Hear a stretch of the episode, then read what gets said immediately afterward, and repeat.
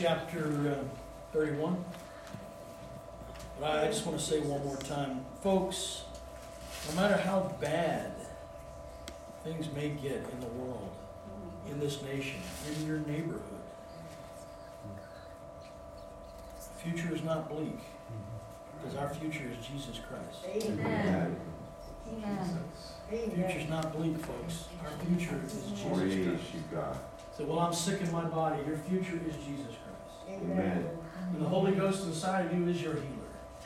Well, I'm Amen. broke as a joke. Your future is Jesus Christ. Yes. Amen. The Lord, that is the owner of a thousand uh, cattle on a thousand hills, lives in your heart. The Lord who shall provide all of your need according to His riches, not your riches, His riches, That's right. Yeah. lives inside of you. Jehovah Jireh lives inside of you. Jehovah Rapha lives inside of you. I just feel like I can't do anything right. Jehovah Tzidkenu, your righteousness lives inside of you. Amen. Amen. Hallelujah. Hang on to that hope, folks. Hang on to that. hope. Amen. Don't let the devil lie you out of victory. Right. Jesus. Amen. Don't let the Amen. devil deceive you out of victory. Praise you, Jesus. Lord God, in the name of Jesus. For the next while, for the next hour, Lord God, we ask that you would just sharpen our focus, Jesus. open up our hearts, minds, ears, and spirits to receive the engrafted word. And we thank you for it, oh God. We thank you for it. Yes, Jesus. Praise you, God. We're gonna we're gonna talk a little bit about uh, Jacob tonight. Jacob and his, his struggle with Laban, his father-in-law. It's a wonderful story, really. Um, I would assume a lot of you know this story. If, if some of you may be a little less familiar with it, but uh, I like telling the stories of the Old Testament. So indulge me tonight, all right? Amen. Amen. Jacob, son of Isaac, who was the son of Abraham, who left Ur of the Chaldees at the behest of the Lord, the command of the Lord, to move into a place that he was never going to have a permanent dwelling. He was going to live in a tent for the rest of his life. Uh, we know that Abraham came out of Haran at the age of 75, but we also know that he died at the age of 175. That Mm. means for a hundred years, Abraham, who was Abram, changed to Abraham, he lived in tents for a hundred years. The book of Hebrews says he looked for a city Ah, Mm. whose builder and maker was God. Right? Amen. He came just in time. Amen. Praise God. Thank you, Jesus. God is so good. Amen. Amen. Amen. Yes, he is. He's looking for a different kind of city. We're going to live in that city one day, folks. Yes. Thank you, Jesus. All right, so somebody just make pat me on the back, make me feel just a little bit. We're gonna live in that city one day, folks. Yes. Amen. Thank you, Lord. Thank you, Jesus. Hallelujah. Jesus. He wrote, raised up his son in the Lord. Mm-hmm. Um, his son had problems, just like Abraham had problems. Isaac raised two of his sons in the Lord. One of them didn't didn't serve God, as far as we know, ever, as far as we know. The other one had some big problems, but he did have a heart after God. He ran into some trouble with his brother and he had to get out of town. And on his way out of town, he went to a place that used to be called Luz, but he renamed Bethel because he met with God. He had a very peculiar experience with God. And uh, some of you know what I'm talking about, some of you don't. Uh, let me encourage you, if you don't know what I'm talking about, look up Jacob's experience at Bethel. It's an awesome story. And that, that's not the only encounter he had with God. He, uh, he went and he found a wife, or he found a girl he wanted to marry, I should say. And uh, he worked for her uh, father for seven years to get her. And uh, her father, Rachel's father, Laban, uh, deceived him. And he gave him Leah first. And he said, Well, I'll give you my other daughter for another seven years of work.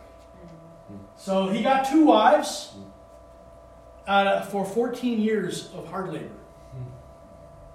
He worked 14 years, and his pay was two wives.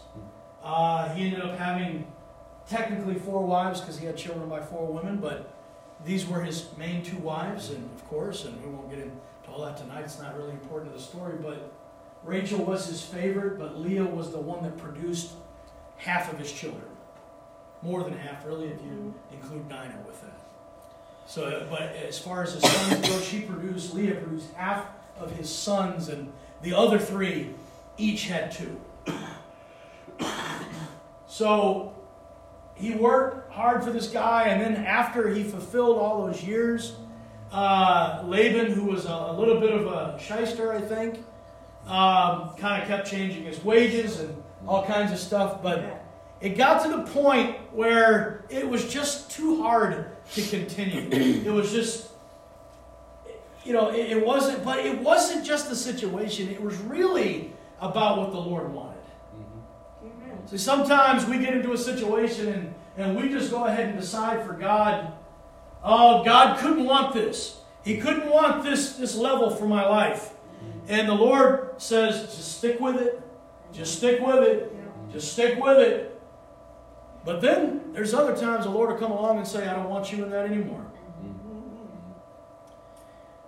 Um, I was going to start at verse 17 of Genesis 31, but I want to I want to go back just a little bit,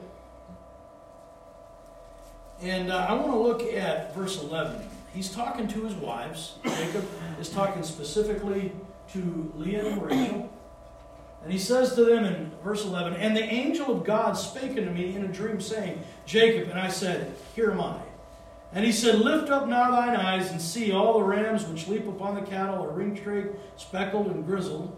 For I have seen all that Laban, doeth unto thee. I am the God of Bethel. I am the God that you met at the house of God. And by the way, I'm just going to take my time here tonight, okay? Amen. where thou anointest the pillar, and where thou vowest a vow unto me. Now arise, get thee out from this land, and return into the land of thy kindred. So, what we're seeing here is if we'd just started at verse 17, it'd looked like Jacob just was sick of everything he was going through.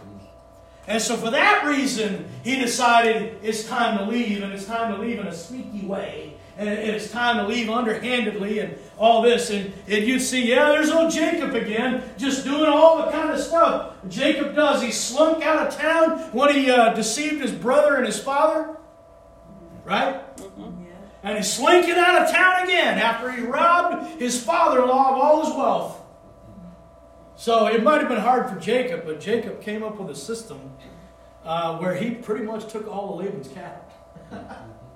Uh, they made deal after deal after deal, and I, I don't know what it was about the, the, the, the limbs with the, the strip taken out of them. I don't know how that makes cattle uh, different colors. I have no idea. I, there's no, there's nothing that the Bible explains. There's nothing in agriculture that explains that. If anybody knows anything about that, please come to see me after church. I'd love to find out about it. Okay. But I have no idea what all that was about. But somehow Jacob knew, and maybe it was just God told him to do it, and God blessed him. Amen. If there, if, there, if there was absolutely no natural reason for that to happen, then it just had to be God, right? Mm-hmm. And that's fine with me. Is that fine with you guys? It's mm-hmm. fine with me. All right? But either way, Jacob found out how to get all the cattle, all the goods, all the strong ones. Yeah. And after a while, Laban was just like, ah, that guy. You know, and uh, his sons were even getting disgruntled. At the beginning, of chapter 31, he says, And he heard the words of Laban's son saying, Jacob hath taken away all that was our father's, and of that which was our father's hath he gotten all this glory. And Jacob beheld the countenance of Laban, behold, it was not toward him as before. Jacob, uh, Laban was mad. And so he's like, it's time to skip town. But you know what? That's not really what was going on there. The Lord visited him in a dream and said, it's time to leave. Now, the way Jacob did it might have been, I don't know. I don't, I don't think it was right, but it's kind of in his nature to do it. I mean, even when God tells us to do things and we obey it, we tend to do it our own way. Right. And I think most of our life is learning how to do it God's way. Mm-hmm. There's obedience, and then there's obedience. There's a there's a permissive will of God, Right. And there's a perfect will of God. Right. There's an acceptable will of God, and there's the full will of God. Amen? Amen. Amen. And I think what we're learning a lot as we walk through this walk is learning how to go from not doing the will of God to doing the will of God, from doing the permissible will of God to going and doing the perfect will of God for our life. Exactly the way God wants. But anyway, let's take a look at verse 17. Then Jacob rose up and set his sons and his wives upon camels. By the way, uh, in that land, in that time, and pretty much the way it is today too, if you're a camel owner, you got money. Okay? Camels are not cheap animals. They're not cheap to raise, they're not cheap to keep. Uh, if you got camels, if you got enough camels for your whole extended family, you got some money. Jacob was a rich man by this time, by the way. And he carried away all his cattle and all his goods which he had gotten, the cattle of his getting which he had gotten in Padan Aram, or the land, you know, of Syria, uh, for to go to Isaac his father in the land of Canaan. And Laban went to shear his sheep, and Rachel had stolen the images that were her father's. I'm going to kind of camp out on this idea about Rachel. Rachel, when he first met Rachel, it's a couple chapters before, I think it's in chapter 29. Uh, this is when Jacob was coming out of the land the first time, and he was he, he came into that place where he knew his family was, and uh, he came up on the, the, the, the land of Haran, or the city of Haran, and he saw the well and the flocks of sheep, and he's talking to somebody there. They knew Laban. They said, "Back here's here's his daughter right here." And the funny thing is, the first verse that we ever see Rachel mentioned, we also see sheep mentioned. And this is kind of a word play in the Bible. Uh, this happens a lot. If you happen to know what names mean, and if you understand a little bit about the Hebrew behind it, uh, but if you don't, well, just take the benefit of some of my studies. And Rachel means you, okay? Not E W E, not like Y O U. E W E. It means a female sheep, right? Mm-hmm. That's what Rachel means. And it says that Rachel came leading a flock of sheep.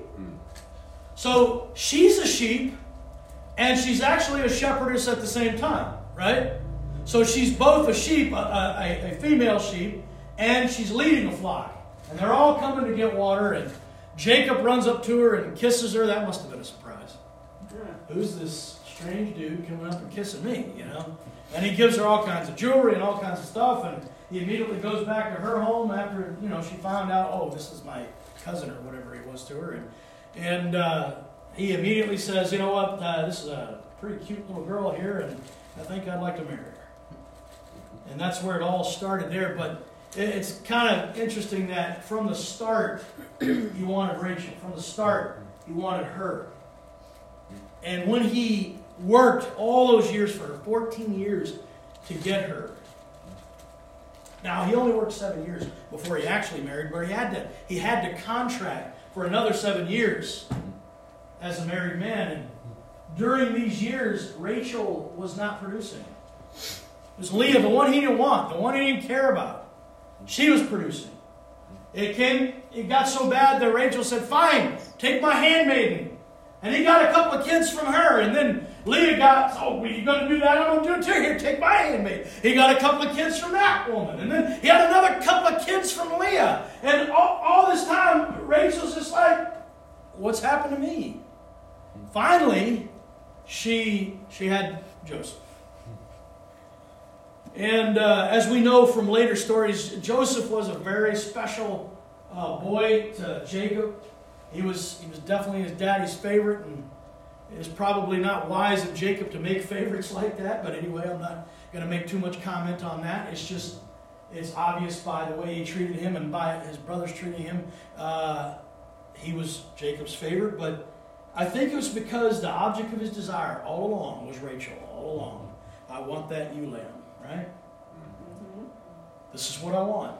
You know, I came out here to escape my brother's wrath, but I also came out here to find a future. And as soon as I get into the land, the first day I get into the land, I find my future. And it didn't play out the way he thought. And Rachel, being that, that lamb, is actually the one who stole her father's images. This, this is, you know, uh, again, I'm going to take my time here tonight. I'm leading up to something. Just bear with me.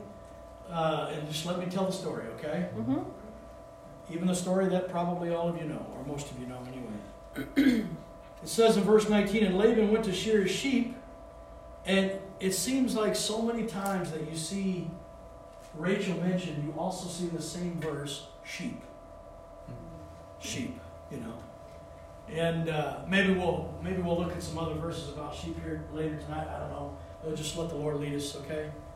And uh, but here, as Laban goes out to shear the few weak, small sheep that he had left from all of Jacob's gleanings, right? Mm-hmm.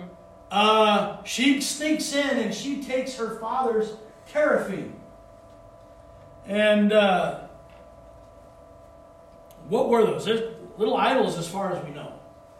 Uh, little idols used for divination. Um, I, we're not really all the way sure of what all that is. All right?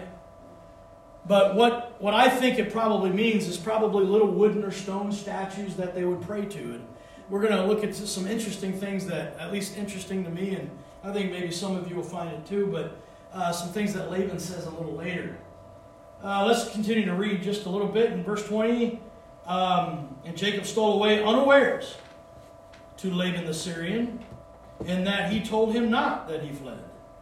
So again, Jacob's sneaking away. God told him to do it. But he's, you know, there's, there's a right way to do everything. And Mm-hmm. Jacob probably didn't do it. Verse 21 So he fled with all that he had, and he rose up and passed over the river and set his face towards Mount Gilead. Verse 22 And it was told Laban on the third day that Jacob was fled. And he took his brethren with him and pursued after him seven days' journey, and they overtook him in the Mount Gilead. And God came to Laban the Syrian in a dream by night. That's exactly what he did to Jacob. God did the same thing for Laban. Came in a dream by night and said to him, Take heed that thou speak not to Jacob either good or bad. In other words, you better watch your tongue, buddy, when you talk to this guy. Because this guy might seem, seem like a little stinker to you, but he's my man. Right? He's the one that's going to carry this lineage all the way down to the salvation of the world. Now, God didn't tell Laban that. He says, you, you make sure you watch. Verse 25 Then Laban, Laban overtook Jacob. Now Jacob had pitched his tent in the mount, and Laban with his brethren pitched in the mount of Gilead. And Laban said to Jacob, What hast thou done that thou hast stolen away unawares? Now, this is another word play. You'll notice that you'll hear, at least in the English, but this is this is mirrored, of course, out of the Hebrew. You'll you'll use we'll see that old English style or older English style of stolen away. I mean, he see, we see that earlier, right? We see that Jacob stole away in verse 20, right? He stole. Well, this, this was this was Jacob's thing. Jacob was a thief. He was a surplanter. That's what his name meant. He was someone who did underhanded things. Mm. He grabbed the heel of his brother. He surplanted. That's what uh, basically what that means is he he he he underhandedly, out of sight, was grabbing for stuff that, that no one's really noticing. It was like sleight of hand. It's like pick, a modern day pickpocket, right? That's what a supplanter is. It's not exactly the same, but it's someone who who steals undercover. Now most thieves do that anyway. So Right. basically, he's a thief. He's not a robber because a robber pulls out a gun and says, stick them up," right? A robber's right in your face. Yeah. Give me your money. Well, a, a, a supplanter doesn't do it like that. They steal, and a lot of times you don't even know. Laban didn't know. Three days later, he found out. He stole away. And now Laban is saying this Thou hast stolen away unawares to me and carried away my daughters as captives taken with the sword. He's, King James puts a question mark there. Anyway, verse 27 Wherefore didst thou flee away, seeing uh, secretly, and steal away from me? And didst not tell me that I might have sent thee away with mirth and with songs and with tabret and with harp, and hast not suffered me to kiss my sons and my daughters? You see what he's saying here? He said, My sons and my daughters. Well, what sons is he talking about? All of Jacob's sons. So they're mine. You know, he had no, since it was his, you know, it was uh, Rachel and Leah's dad, he had no real authority over Jacob's children. And yet, because they were his offspring through his daughters, he said, You took my grandbabies away from me. You didn't even let me say goodbye. Now, I think most of us today, we know the story. We know Laban's the bad guy. We know Jacob's the good guy. But if you didn't know the story, we would probably all think this guy's a real scumbag.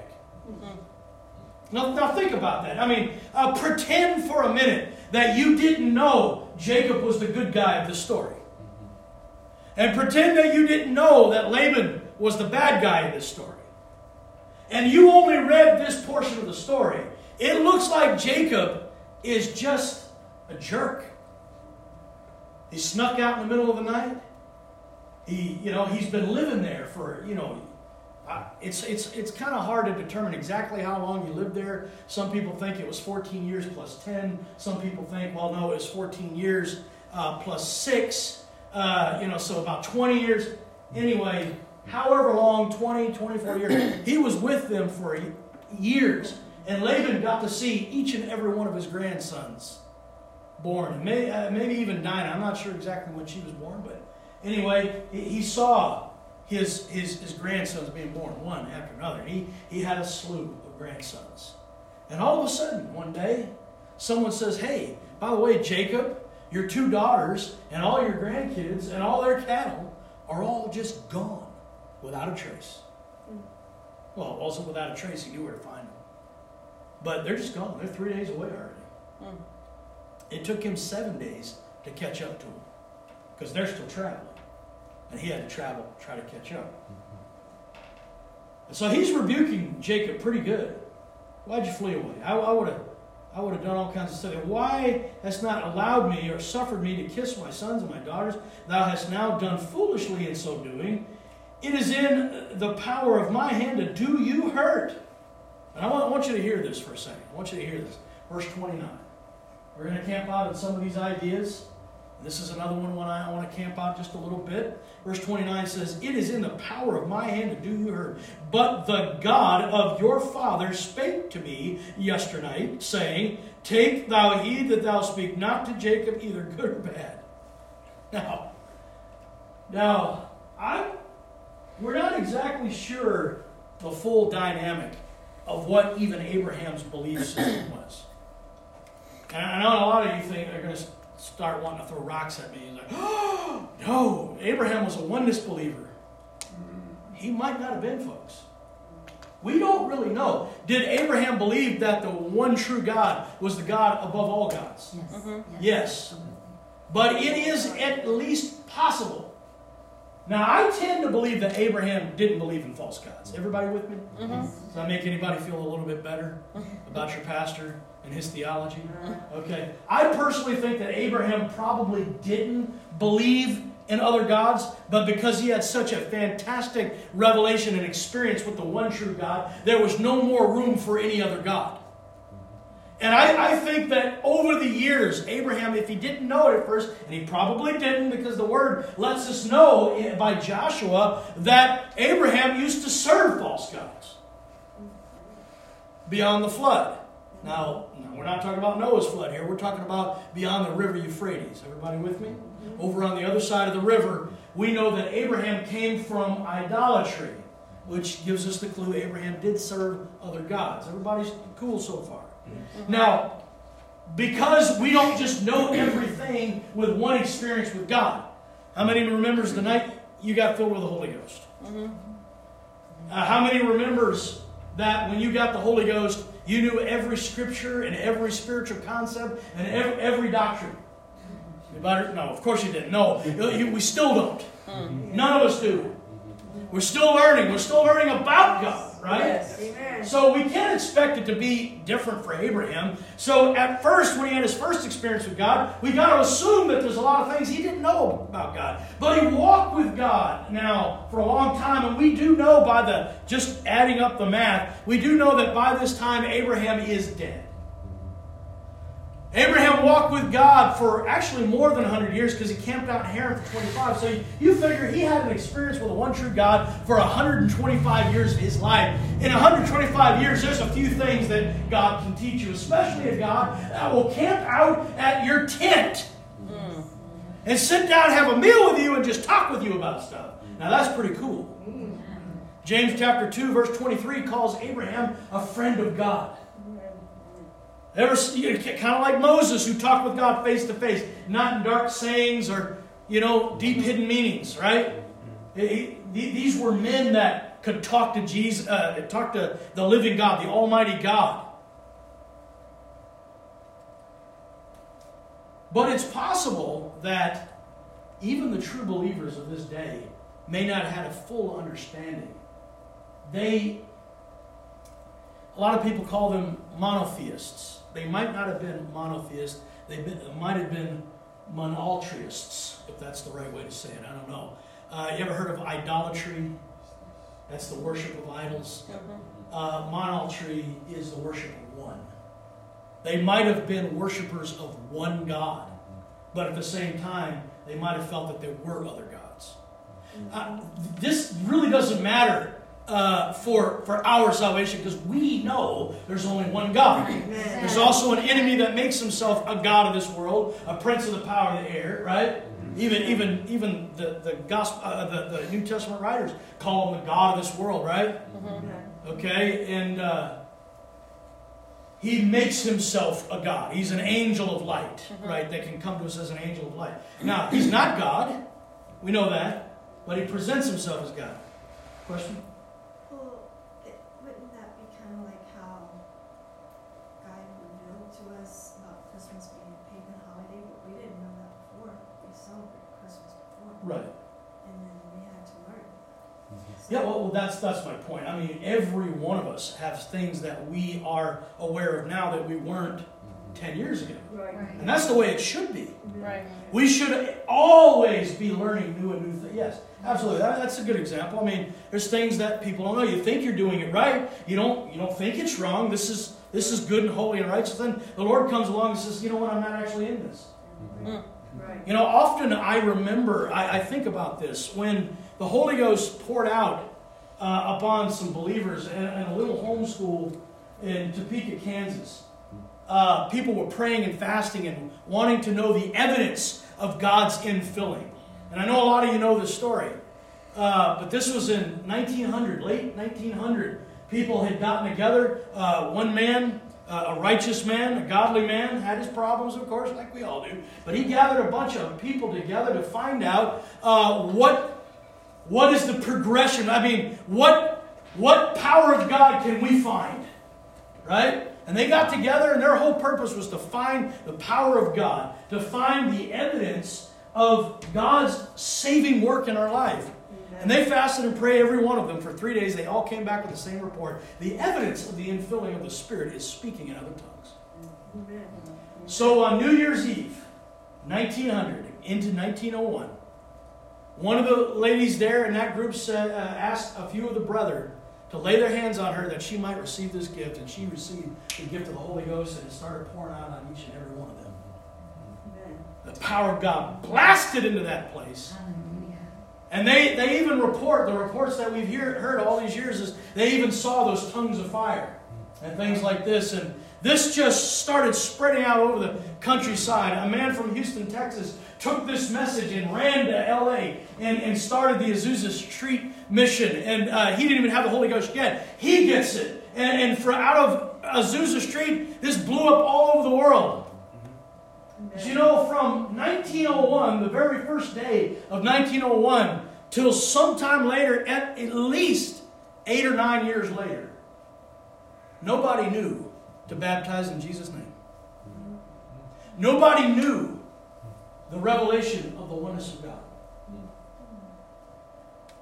Nobody knew. Now, am I saying that those doctrines aren't important? No, the only name that saves us is Jesus. Amen. The only name that washes our sins away is Jesus. Do you know what? According to what uh, Paul says in Acts chapter 17, there are times that God winks at our ignorance. But when we know, he calls us to repentance. Amen. Right? That's what Paul was telling those folks up on Mars Hill. He said, but now it's calling every man to repentance, right? Because you're hearing the truth. And when we know truth, we're required to obey truth. So there's there I, I think about even that. These people way back, I mean, our, if you will, our forefathers in the in a spirit-filled movement that is is still going on today in this nation. Well over 100 years ago, 122 years ago. The early years of that movement, they didn't know about Jesus' name baptism or the oneness of God. As far as we know, they, they continue to baptize people in the titles, believing that God was three persons in the Godhead. Now we can start and say, well, Pastor, what, were they really saved or were they? Well, I thank God that He's the one that has to figure all that stuff out, not me. Yes. All I'm trying to tell you is God did show them. Yes. There was a lot of those folks, those spirit filled folks, that it came to a head about 1912. It came to a real debate, and a lot of folks said, no, we can't accept this revelation. Well, they didn't call it a revelation, of course, but and we can't accept this new doctrine.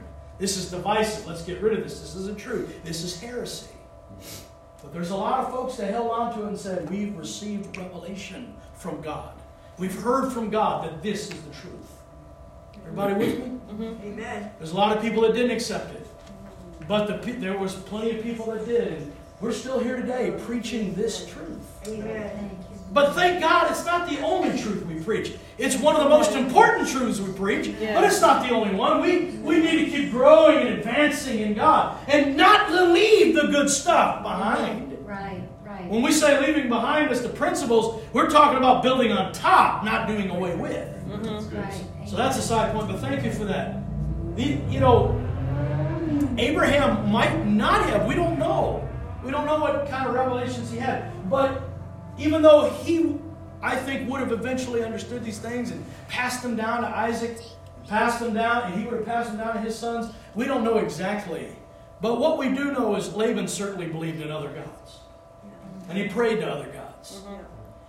And even though I am absolutely certain, I don't know this for sure because the devil could have done something, but even though I'm sure the mighty God never came to him in a dream, talked to him before, Laban recognized the one true God and said, The God of your father visited me and said, Don't mess with him. Now, in some way, Laban had to have understood. I mean, let's think about this for a minute. Laban had to have understood this God that visited me in my dream last night is way more powerful than my gods. Right? Amen. But let's, let's keep reading. I'm going to read verse 29 one more time. It is in the power of my hand to do you hurt, but the God of your fathers spake unto me yesternight, saying, Take heed that thou speak not to Jacob either good or bad. Verse 30. And now, though thou wouldest needs be gone, because thou sore longest after my father's house, yet wherefore hast thou stolen my gods? But first of all, Rachel, I would imagine, now again, we're not told any of this, and so a lot of this is conjecture, but I just feel like being the storyteller tonight, okay? Mm-hmm. Sure. And I think that I have the Spirit. of Okay. Amen. So, I would imagine that all the years that Jacob's been married to these women, that he would have been telling them about the one true God. Mm-hmm. I mean, you think about it. Before he got out there is when he had his experience with Bethel, right? At Bethel. And I, I just can't imagine that he wouldn't have had his boys gather around him at nights, maybe around the campfire, whatever they did in those days, and say, No, boys, when I was coming out here to meet your mom, I was uh, sleeping on a rock. And in the middle of the night, heaven opened, and I saw angelic beings coming down out of heaven and going back up and down. And at the top of this portal into heaven, I saw the one true God. Now, I, I can't imagine a man who had that kind of experience would not pass it down to his wives and children. Right. It's, I know it's conjecture, and I know you can't say that definitely because the Bible doesn't say it, and I'm using a lot of freedom here, but I feel like I'm being led by the Spirit to do it. If you want to reject it, that's fine because it is not word. But I just can't imagine that he wouldn't have told Right. Rachel. Mm. So when they're leaving in the middle of the night, what, well, I don't know if it was the middle of the night, but anyway, when they were leaving, what caused her to slip into her father's house and take his gods? Mm. I can't imagine that her father told her any miraculous stories about the heavens opened up and that this little God I prayed to came and gave me all kinds of wealth. She saw her father diminish over the years. He, uh, she saw the wealth of her father go to her husband Jacob. She just heard her husband Jacob say, And the angel of God spake unto me. All this different stuff. Now, I'm going to skip back a little bit in verse 14. And Rachel and Leah answered and said unto him, Is there yet any portion or inheritance for us in our father's house? Are we not counted of him strangers? For he hath sold us and quite devoured also our money for all the riches which God hath taken from our father, that is ours, and our children's. Now then, whatsoever God hath said unto thee, do. You see what you see what they're saying? There's there's there's a level of understanding here, is what I'm trying to present to you folks. These these girls, they understood the God, the one true God, has taken my father's wealth and given it to you. So why should we stay? He sold us off. He sold us off for 14 years hard labor. So why, after all that, would she steal her father's gods? And after Laban had an experience with the one true God, would he still want his gods back? But that was his next question, wasn't it? Verse 30. And now, though thou wouldest needs be gone because thou sore longest after thy father's house. In other words, hey, I understand you want to get back and see your dad. He was, he was old when you left. He was old and blind when you left. And, and he's still living now. Uh, you know, and, and yes, Isaac was still living by this time. We don't hear really any more stories of him, but you do the math, you find out he is. Anyway, I know you sore long, or you really want to get back and see your dad. It's been a long time. You want to show your dad all his uh, grandchildren, right? Mm-hmm. Sure. But why'd you steal my gods? And of course, Jacob didn't know anything about that, and he's going to explain it here. And Jacob answered and said to Laban, Because I was afraid. Now, he's answered his first one. I was afraid. For I said, Peradventure thou wouldst take by force thy daughters from me. With whomsoever thou findest thy gods, let him not live.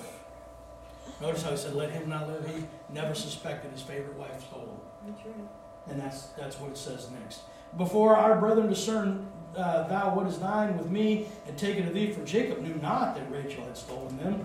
And Laban went into Jacob's tent, and to Leah's tent, and to the two men, maidservants' tents, but he found them not. Then went he out of Leah's tent and entered Rachel's tent. Now Rachel had taken the image and put them in the camel's furniture and sat on them. And Laban searched all the tents, found them not.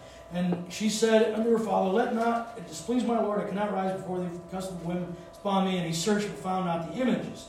And Jacob was wroth. Now listen, and Jacob was wroth. Now you you figure it'd be Laban that's mad. He goes through, he knows someone took all the stuff. He can't find it anywhere. Rachel hid it and then lied about about the way she hid it. Right? And uh, but then Jacob gets mad now. At first, Jacob's like, well, the reason why I stole away is because I was afraid. I don't, I don't know what kind of power Laban had, but apparently he had a lot of, lot of influence, and he could have he could have forced Jacob to do some things. That, but Jacob was wroth, and he chode with Laban. And Laban and Jacob rather answered and said to Laban, What is my trespass? What is my sin that thou hast so hotly pursued after me? All of a sudden, now, now that he, he's like, oh, wait a minute, some of my party stole your gods? Ooh.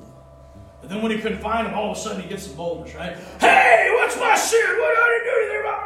Well, he did do something wrong because his wife did something wrong. His household did something wrong, so he was still guilty of Mhm. theft. And he was guilty of a really bad theft because he stole idols. Yeah. Mm. He's mad. Whereas you searched all my stuff, what have you found? All the household stuff. Yet see you before my brethren and thy brother that they may judge betwixt us both. This twenty years have I been with thee. Yeah, there it is, twenty years. He says it right out. Twenty years I've been, been with thee, thy ewes and thy she goats have not cast their young, and the rams of thy flock have I not eaten. That which was torn of beast I brought unto thee, not unto thee. I bear the loss of it. Of my hand didst thou require uh, whether stolen by day or stolen by night. Thus I was in the day, the drunk. And he goes on and on and on. Verse 42 Except the God of my fathers, the God of Abraham, the fear of Isaac had been with me. Surely thou hast sent me away now empty. God hath seen mine affliction and the labor of my hands and rebuked thee yesternight. And it goes on to say they made covenant with each other, they made agreements and all this wonderful stuff. Jacob finally found his voice. But there's still something wrong here. There's still something wrong here, right? There's still idols in the stuff. There's still idols in his household. Now we're not going to read these parts, but what happens after this is Laban, uh, Jacob's going along, and he knows the meeting, the imminent meeting with his brother is coming, and he's starting to get scared again. And uh, he has another meeting with God. And he wrestles with the angel of the Lord all night long. And it changes him. He gets his name changed. And then he, he meets up with his brother. And they make peace with each other. And he keeps going on into the land after that. And everything seems good. And uh, we, we see that later he meets up with Esau and Jacob prays to the Lord in, in chapter 32, verse 9. It said, Jacob said, O God of my father Abraham, God of my father Isaac, the Lord which said unto me, Return to thy country, to thy kindred, and I will deal well with thee. I am not worthy of the least of all thy mercies, of all the truth which thou hast showed unto thy servant. For with my staff I passed over this Jordan, and now I'm become two bands. Deliver me, I pray thee, from the hand of my brother, from the hand of Esau. But they finally meet, and everything goes well. He gets into the land, some bad stuff happens to his daughter. His sons take revenge and even worse stuff. And uh, but I want to look at chapter 35 here for a little bit. We still got lots of time. Everybody okay to hang out for a little while? Amen. In verse in chapter 35, verse number 1, and God said unto Jacob, Arise, go up to Bethel and dwell there, and make there an altar to God that appeared unto thee when thou fleddest from the face of Esau thy brother. And Jacob said unto his household, all that were with him, Put away the strange gods that are among you, and be clean, and change your garments. Now when Jacob first went to Bethel, he was running for his life. And he meets with God. Mm. In the intervening years, however long that was, some scholars still disagree with the year, even though it does plainly say 20. Some people think, well, that's from this time and whatever. It doesn't matter. Bible said 20. So let's say at least 20. But since he left Laban, how many? How long has it been since then? We don't really know. But either way, we, we know it's been over 20 years. Mhm. Mhm. And God visits him again in a dream. And that's, in other words, these are these are little incidences that a lot of times we just don't retain in our memory. But Jacob had a lot of experiences with. Abraham had a lot of experiences with God. I believe Isaac did too. We just don't have a lot recorded with Isaac. A few, but not a lot. At least one, but not a lot. But you got to think that Abraham must have told him all the stories. He must have told all those stories. That, apparently, uh, Jacob and Esau must must have only been probably about 15 uh, when their grandfather Abraham died, so they might not have known him for very long. But they must have heard all the stories from their dad, right? But he met with God again, and he says he said to his household, "Listen, we got to go back up to the house of God." The first thing he says is, "Put away all these strange gods. Put away all these strange gods." We know out of 1 Samuel chapter 15, verse 23, we know that rebellion is as the sin of witchcraft, and stubbornness is as iniquity and idolatry, right? We, Mhm. we, we know that verse. And that's the verse that also Samuel says to the king, The kingdom's ta- getting taken away. Now, some people interpret that verse a little differently. Uh, some people try to tie in witchcraft and rebellion as the same thing. Uh, but understand uh, what Samuel is saying there. What Samuel is saying to a king, to King Saul, who was very diligent to stamp witchcraft out of the land. Everybody remember that? How Mhm. Saul got rid of all that stuff and out, out of all idol worship and all that stuff. Saul was very diligent to do that, at least at first, right? Mhm. And in fact, later when he wanted to talk to God, couldn't talk to God, he found a witch so that he could somehow get some supernatural message. But it was hard for him to find anybody because he had already stamped it out of the land. So it was really hard to find any more of these people. He found one. Somehow he did. And, uh, but, so Saul wasn't into witchcraft. But what Samuel was telling him is, it's all the same. You think witchcraft's real bad? Rebellion's just as bad. You, you think that uh, idolatry is real bad? Being stubborn against what God tells you is just as bad as witchcraft and idolatry. Now, the reason why I'm bringing up that verse is because the word idolatry used in 1 Samuel, chapter 15, verse 23, is the word teraphim. The same word that's being used for images in these passages. What I'm trying to bring out here is the power of God has visited Jacob. Jacob and, and his family must have known and must have heard the stories. His wives and children must have heard the stories. His wives recognized the power of God in Jacob over their father. Laban had an experience with God, and he still wanted his idols. And Rachel, for whatever reason, wanted those idols because they she grew up with those idols in her home. That's what you did. That's how you served, right? This is this was normal family practice. To go set up a little corner of your house and have all these little statues and light candles to them or whatever they did. We don't know. I don't, I don't know. I'm just making that up. But uh, there were times down through history that people did those kind of things. Anyway, this was this was family worship. This was something ingrained into their spirit. This is something that was put into them. And yes, it's wrong, but and you can even make excuses that maybe they didn't know it was wrong. Fine. Uh, even Paul says in 1 Corinthians chapter 8, howbeit not in every man is this knowledge. Well, what knowledge? That there's just one true God and one Savior, Jesus Christ. And he was talking about Christians. And not even all the Christians, not even all these Corinthian Christians coming out of paganism really fully realize there's only one true God.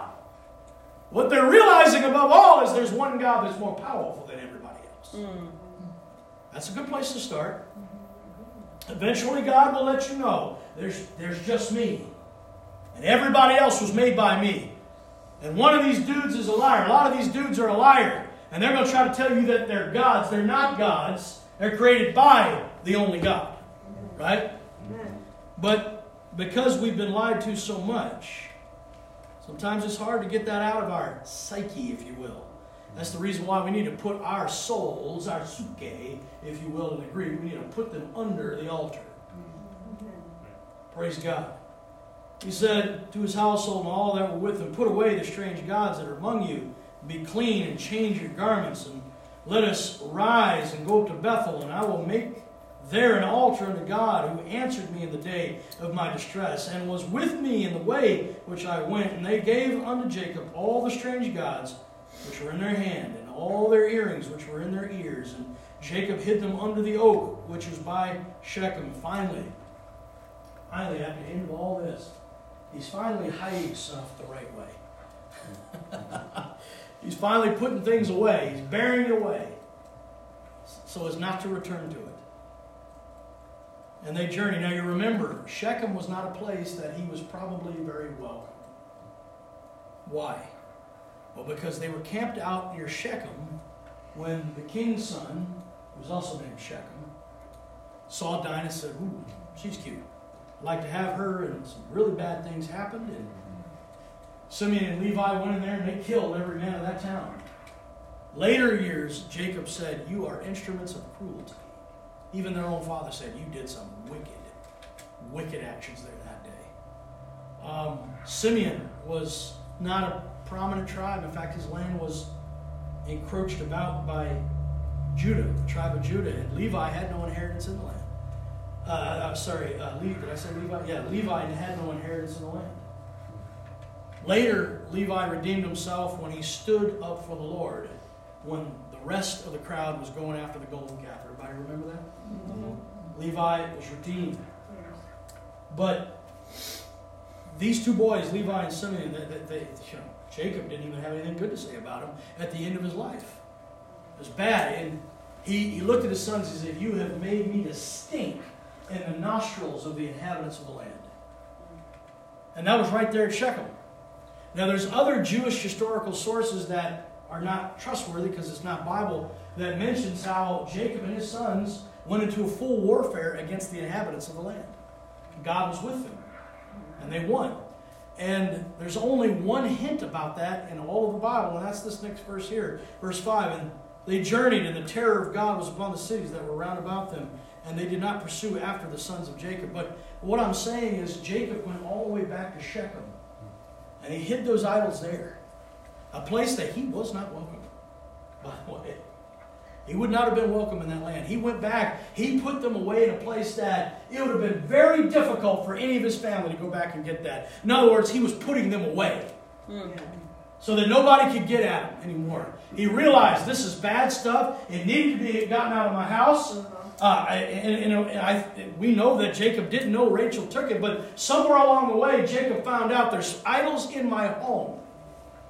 How do we know? Because when God said you need to get up to the house of God, what did Ja- if you look, God didn't even say get rid of all this bad stuff. That's what Jacob said. He looked at his house and said, We're going up to God's house. Okay, let's get rid of all, all of it. Come on, pass it up. Come on, pass it up. He went and buried it in an unretrievable pra- place. He went up, and if you, you can read the story on your own about uh, Jacob building an altar, we won't go into that right now. But some awesome things are happening. And it says here at the end, and they journeyed, and the terror of God was upon the cities that were round about them, and they did not pursue after the sons of Jacob. They won, in other words. I'm going to end with this one. 1 John chapter 5. 1 John chapter 5, verse 21, the very last cha- uh, verse of this particular letter that uh, John the Apostle wrote. He said, Little children, keep yourselves from idols. Keep yourselves from idols. That's the last thing he said, except for amen, of course. But the last thing he said in this letter, he never really mentioned much. He did mention a little bit about idolatry early in the chapter, uh, in the letter, but he didn't mention a whole lot. I mean, we're not talking about a people who are wholly given to idolatry. We're, we're not, John's not, I, I believe this is all my heart. I, I believe John is not talking to like a group of Corinthians who grew up in paganism, who in a lot of ways didn't know the difference. They had to be told not to go eat meat sacrificed to idols. They had to be told not to go up to the temple prostitutes. They had to be told just stuff that seems to be obvious to us. Hmm. They had to be told this stuff outright. Paul, Paul had to say, listen, get that guy out of the church. Because now that he knows better, we're not allowing this stuff to go on anymore. John's not talking to, I, I believe the way his letter goes to these people, he's talking to mature people in Christ. He's talking to people that know the Word of God. Mm-hmm. He- he's talking to people that have a good knowledge of the Word and experience with, with Christ. He's probably talking primarily to Jewish people that were raised with the Word of God who have been converted and probably been converted for years now. They not only have the Word, but they have the Spirit. And at the end of all this, he says, Little children, keep yourselves from idols. So I'm ending off of that by saying, you know what? We can know God's the biggest and the best. Mm-hmm. Right? Yeah. We can know that God is really the one true God. Mm-hmm. We can know that God is really our healer. We can know that God is really our Savior. And He's really our provider. And yet we can still go out and pursue other things and put them in front of God. Mm. To the point where a prophet had to come along to a king and say, The stubbornness that you have is as wicked as idolatry. showing us two things. Idolatry is really bad, and Saul already knew that. But those of us in this day that understand stubbornness uh, against the face of God is compared to worship of false gods. Now, so we have to get the opposite message of Saul. Saul knew idolatry was bad, right? We know stubbornness is bad. Mm-hmm. Yeah. Right. At least we should. If you read your Bible any much, okay, you should know it's bad. It's bad to reject God. It's bad to resist the Spirit. It's bad to quench the Spirit. It's bad to despise prophesying. It's bad to not listen to God and obey. That's bad. Come on, we ought to know that, folks. Right. Amen. But sometimes we don't understand that when God doesn't work things out the way we want Him to, we don't seem to understand that we shouldn't just go out and try to do it on our own. Well, if God's not giving me enough money to get uh, whatever it is I want to get, then I'll just go take a second job and just get more money and get it anyway. I heard a preacher tell me that one day. I'm serious. This is a preacher now. I'm not going to tell you who it is. Some of you might know who I'm talking about. But a preacher told me, well, yeah, I, I think that probably God doesn't want me to have the job I have, but the reason why I have it is because if there's something I want, well, I, I, I'll just go out and get it. He told me that to my face. Well, I have a job because there's things I want. I want the latest iPhone, and I like getting brand new guitars every couple of years. I like guitars too. Okay, uh, I've had this one for a long time. Okay, I bought another one a few years ago, and uh, don't play it a whole lot, but I, I like it. But basically, I'm just like, I ain't buying any more guitars. I don't need them. You can only play one at a time anyway, right? Mm-hmm. So, yeah, I like guitars too, but I don't feel like I have to have a new one every six months. Right. You know, if God allows you to have something, have it. But Mhm. if you have this idea, I'm just going to go make it on my own. God don't heal me quick enough, then I'm just going to go do this. Mm. This is not a guilt trip, folks. Mm-hmm. Believe it or not, the same God that gives this message is the same God that gave the message of hope at the beginning of the service. Amen. Amen. In fact, why don't we just look at that again? Titus chapter 2, verse 11.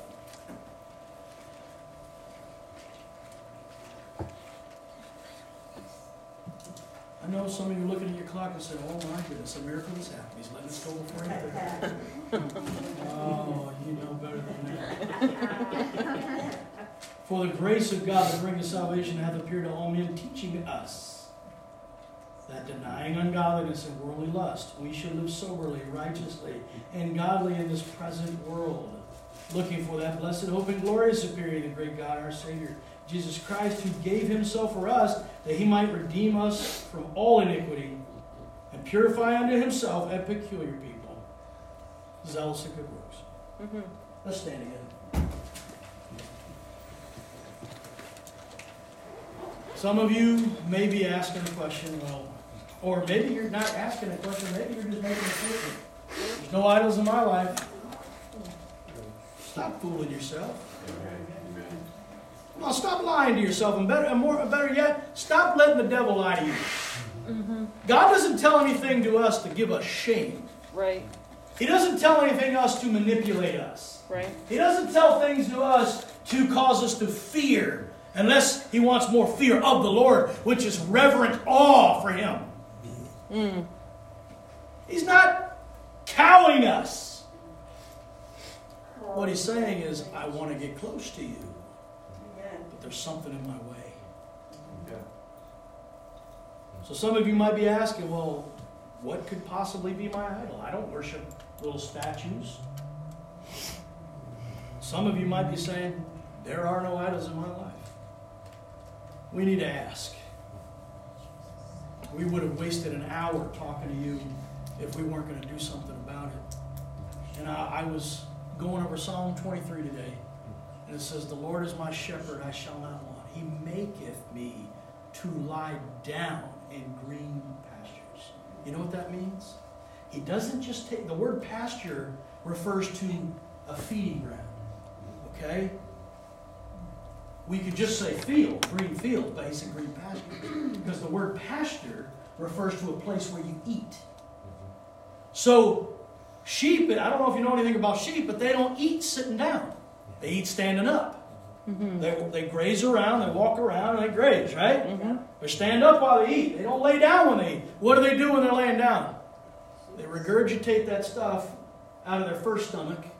They chew on it. You know what it's saying there? He doesn't just lead us to where the good food is, He gives us space to think about it. To meditate upon it. That's what meditate means in the Hebrew. The word that we oft, most often get translated meditate, it literally means to chew the cud. We're not talking about this transcendentalist New Age garbage where you empty your mind. No, no, no. We're not talking about that. We're talking about what has been put into you by the Word. You bring back up and you start chewing on it again. Amen. Amen. Amen. So it can really become a part of you. That's what God does. We'd have wasted an hour of your life if you're not going to pray about it, meditate about it, b- regurgitate it, and start chewing on it. Mm-hmm. Okay, Lord God? If in your wisdom and your knowledge and your holiness you've told me to watch for idols and to keep myself from idols, what idols are in my life? Not if, what? Mm. And help me to get rid of them, Lord God. Because I want to get up to Bethel and I want to have victory over my enemies. Amen. Let's pray. Lord God, give us space. Yes. Make Jesus. us to lie down in green pastures. Yes, Jesus. Lead us by that beside the still waters, Lord God. As we worship Yes, you in spirit and in truth, Lord God, let these things come together and become alive in our hearts and minds and spirits. Lord God, give us Praise space tonight Jesus. Before we go to bed, tomorrow morning when our devotions, tomorrow throughout the day, as we prepare to come back here and pray together. Praise you, Jesus. Lord God, work on us. Yes, Help us to find a quiet space to regurgitate, to meditate upon the Word of God, to see where and what and how. Because, Lord God, I know, I believe that you're prophesying to us tonight that there is a Bethel experience waiting for us. Yes, Lord. There is an altar experience waiting for us. And, Lord God, I don't want to miss it. And I don't want your people to miss it. Help us, oh God, to get rid of everything that would be between us no matter what it is. And I thank you for this. I thank you for the space. I thank you and receive it by faith that you're giving us space to meditate upon this. In the name of Jesus. Can we worship him before we leave tonight? Thank you, Jesus. Thank you, Jesus. Thank you, Jesus. Thank you, Jesus. Praise you, Lord. Thank you, Jesus. Praise you, Lord Jesus. Thank you, Hallelujah. Jesus. Ya haram. Glory to Jesus. Ya Hallelujah, haram. Jesus. Bara shukru bara bara. Praise you, Lord. Hallelujah. Hallelujah. Hallelujah.